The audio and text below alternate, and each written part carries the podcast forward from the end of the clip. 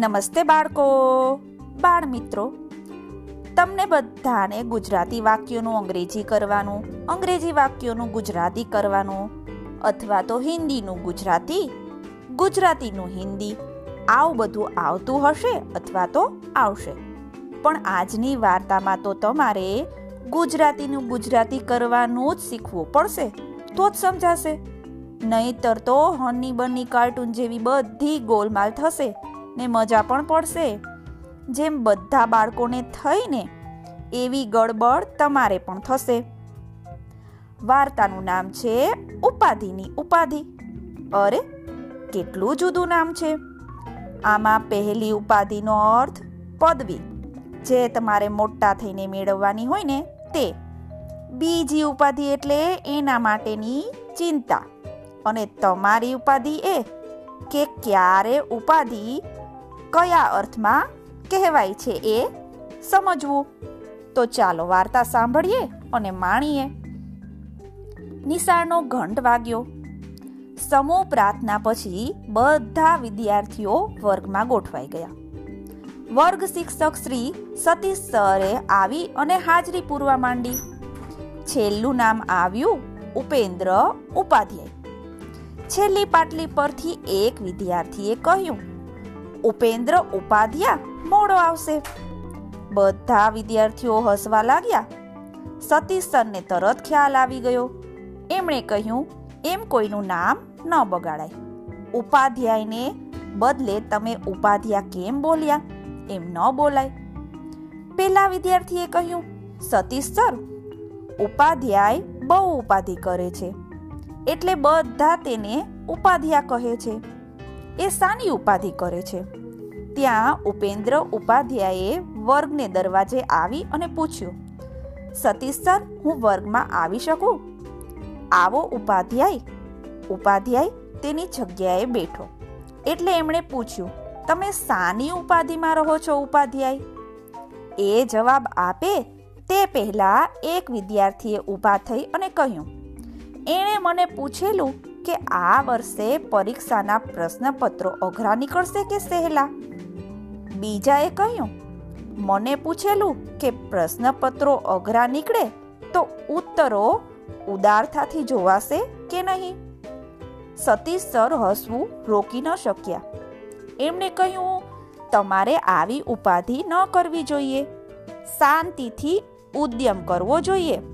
અભ્યાસ કરવો જોઈએ અને તમે આવી ખોટી ઉપાધિ કરશો, તો તો તમને કોઈને ઉપાધિ જ નહીં મળે. ઉપેન્દ્રએ તો તરત કહ્યું, પણ સતીશ સર, મારે ક્યાં ઉપાધિ જોઈએ છે? અરે, ઉપાધિ તો મેળવવી જ જોઈએ, પણ એ ઉપાધિ કરવાથી ન મળે, ઉદ્યમ કરવાથી મળે.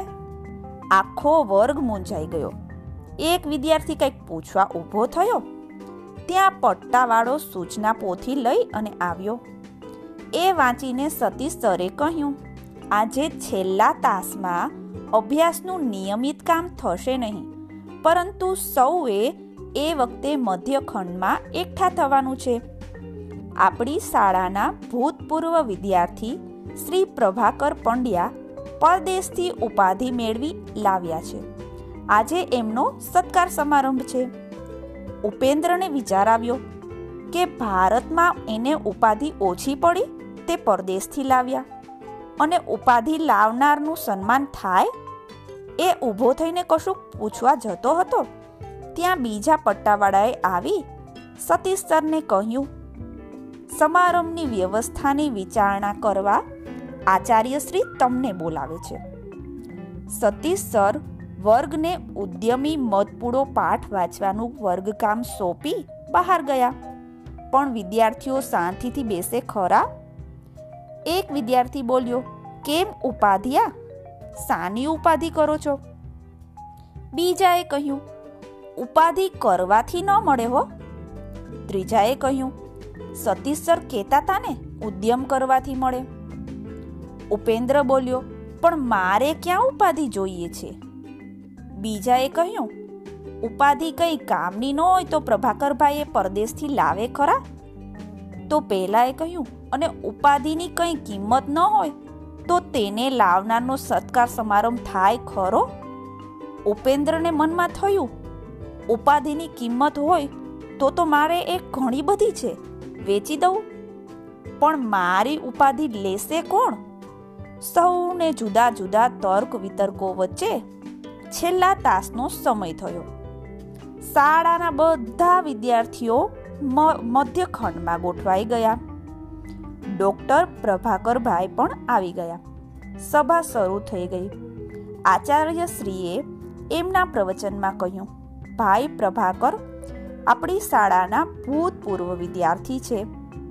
એમણે પુરુષાર્થ કરી જે ઉપાધિ મેળવી છે તે આપણા બધા માટે ગૌરવનો વિષય છે. બધા વિદ્યાર્થીઓ આમાંથી પ્રેરણા લે અને એવી ઉપાધિ મેળવવાનો સંકલ્પ કરે તો જ આજનો સત્કાર સમારંભ સફળ થયો ગણાય. પ્રભાકરભાઈએ સન્માનનો જવાબ આપતા કહ્યું, તમે સૌએ આજે મને જે સન્માન આપ્યું છે તે બદલ તમારો આભાર માનું છું. સૌ વિદ્યાર્થી મિત્રોને મારી આ ઉપાધિ મેળવવાનું સફળતાનું રહસ્ય કહું, તો એક જ છે અને તે છે ઉદ્યમ. આ જ શાળામાં અહીં બેઠેલા મુરબ્બી શ્રી સતીશ સરે અમને ઉદ્યમી મધપુડાનો પાઠ શીખવ્યો હતો. તે મને આજે પણ યાદ છે. તેમાં લખ્યું છે, તે પ્રમાણે આપણે ખોટી ઉપાધિ ન કરતા હંમેશા મધમાખીની જેમ ઉદ્યમ કરવો જોઈએ. મેં ઉદ્યમ કર્યો અને તેથી જ મને ઓક્સફર્ડ યુનિવર્સિટીની ઉપાધિ મળી છે. બાલ મિત્રો, સમારંભ પૂરો થઈ ગયો. માત્ર ઉપેન્દ્ર જ નહીં, બીજા ઘણા બધા વિદ્યાર્થીઓ ઉપાધિ શબ્દના ઉપાધિમાં પડી ગયા. કહો જોઈએ, ઉપાધિ શબ્દને કયા અર્થમાં સમજ્યા હતા? અને સતીશ સર આચાર્યશ્રી અને પ્રભાકરભાઈએ ઉપાધિ શબ્દને કયા અર્થમાં વાપર્યો હતો? અને તમે બધા ઉપાધિ કયા અર્થમાં સમજશો? બાળકો, કેટલી સુંદર વાર્તા છે.